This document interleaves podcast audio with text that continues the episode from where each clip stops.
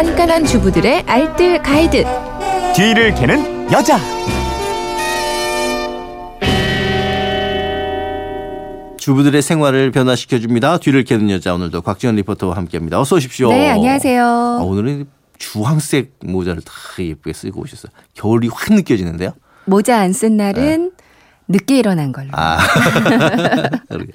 예, 휴대전화 1356님. 이제 겨울이 다가왔으니까. 네. 왜 오리털 이불 구스 이불 많이 쓰시잖아요.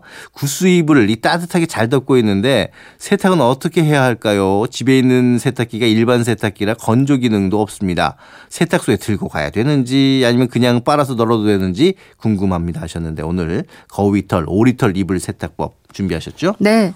요즘 두꺼운 겨울 이불 떠- 꺼내셨죠. 네. 오리털, 거위털 이불 참 음. 따뜻해서 좋은데요. 근데 세탁할 때는 이게 드라이 클리닝 하는 게 좋을까요? 물빨래 하는 게 좋을까요? 어, 드라이 클리닝을 안 하는 게 좋기 때문에 물어보셨겠죠? 안 하는 게 좋지 않을까요? 맞습니다. 그러니까 다운 소재는 드라이 클리닝보다 물 세탁이 더 네네. 좋아요. 아, 드라이 클리닝을 자주 하게 되면 털의 유분기가 빠지면서 보온력이 현저히 떨어질 음. 수 있거든요. 하지만 딱 한 번 오리 털, 거위털 이불을 처음 샀다면 그때는 처음 1회 드라이 클리닝 해주는 게 어. 좋습니다. 처음에만 드라이 클리닝, 이후로는 물 세탁을 해주는데 집에서도 충분히 물 세탁 가능하거든요. 네. 음. 다만 겉 원단을 한번 잘 보세요. 겉 원단이 실크처럼 물 세탁 안 되는 소재도 있거든요. 이거는 세탁소에 가져가는 게 좋습니다. 그렇군요. 근데 물 세탁을 하자면은 이게 이불은 크니까 손 세탁은 좀 그렇고 일반 세탁기에 그냥 넣어서 돌려도 되는 거예요? 사실은 미지근한 물에서 손 세탁해 주는 게 어. 네. 가장 좋긴 아. 한데요. 근데 손 세탁해 준다면 새 제품 물에 장시간 담가 놓지 않도록 이건 좀 주의하셔야 네. 되고요. 아니면 그냥 편하게 일반 세탁기에 음. 넣으셔도 괜찮습니다. 이제 거위털, 오이, 오리털 이불을 집에서 세탁하신다면 네. 지금부터 세탁하는 순서 잘 알려드릴 테니까 이대로만 잘 따라하시면 알겠습니다. 되겠어요. 처음 세탁하기 전에 세탁기 안에 이불 하나 만 단독으로 음. 넣고요. 코스 선택에서 헹굼 탈수 코스로 선택을 해주세요. 어. 그러니까 본 세탁 이전에 헹굼 탈수만 한번 해주는 건데요. 이렇게 하면 그 이불 안에 공기층이 빠지게 돼요. 네. 공기층이 있으면 세탁이 잘안 아. 되거든요.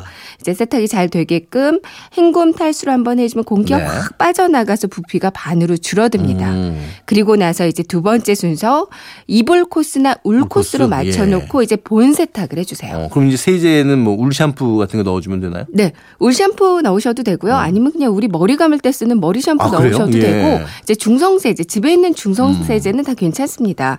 이제 세제가 거품이 워낙 많이 나잖아요. 그래서 정량보다는 좀 적게 넣어주는 게 좋은데요. 그래서 세제 양을 줄이고 대신에 베이킹 소다를 좀 역시 넣어주세요. 또 베이킹 소다. 네. 세제 넣는 곳에 울 샴푸는 소주 잔으로 반잔 정도 분량만 넣어주시고요. 음. 네네. 베이킹 소다는 소주 잔으로 한 잔 정도를 함께 넣고요. 음. 그리고 이제 섬유유연제 넣는 곳에는 이 섬유유연제 대신에 식초를 아, 가득 식초를요. 채워주세요. 예. 식초가 산성이고 이제 세제나 베이킹 소다는 알칼리성이잖아요. 음. 이 식초가 나중에 중화를 시켜주면서 세제 찌꺼기 없애주거든요. 아, 그렇군요. 이제 세제에 잔여물이 걱정되시는 분들은 음. 이렇게 항상 식초를 넣어주는 게 좋습니다. 네. 이 상태로 이제 세탁기를 작동시켜 주세요. 그러네요. 근데 이제 세탁 끝나고 나면 건조인데 그냥 건조시키면 되는 거예요? 네, 그냥 건조시키면 되는데 처음 이렇게 세탁 끝나고 나서 이불 꺼내면 음. 이거 이불이 망가진 거 그러니까. 아니야 싶을 정도로 털이 다 뭉쳐 있고 숨이 죽어 있고 그래요. 네. 이제 건조만 시키면 원래 상태로 다시 돌아옵니다. 음. 이제 바람 잘 통하는 그늘에 이제 건조대 위에 잘 펴서 올려주세요. 네. 이제 마르면서 조금씩 숨이 살아나는 게 보이는데요. 음. 8, 90% 정도가 말랐다 싶으면 그때 꺼내서 네. 집에 있는 옷걸이 있죠. 음. 아니면 방망이 같은 걸로 이렇게 한 번씩 거. 네, 어. 두드려줍니다. 네. 그럼 깃털이 거의 살아나거든요. 음. 다시 건조대 위에 올려서 바짝 말리면 이제 처음처럼 보송한 이불이 네네. 될 거예요. 알겠습니다. 집에 건조기 쓰시는 네. 분들도 요즘 음. 많으신데요. 건조기 있으시면 그냥 건조기 돌리시면 예. 됩니다. 근데 평소에도 한 번씩 이게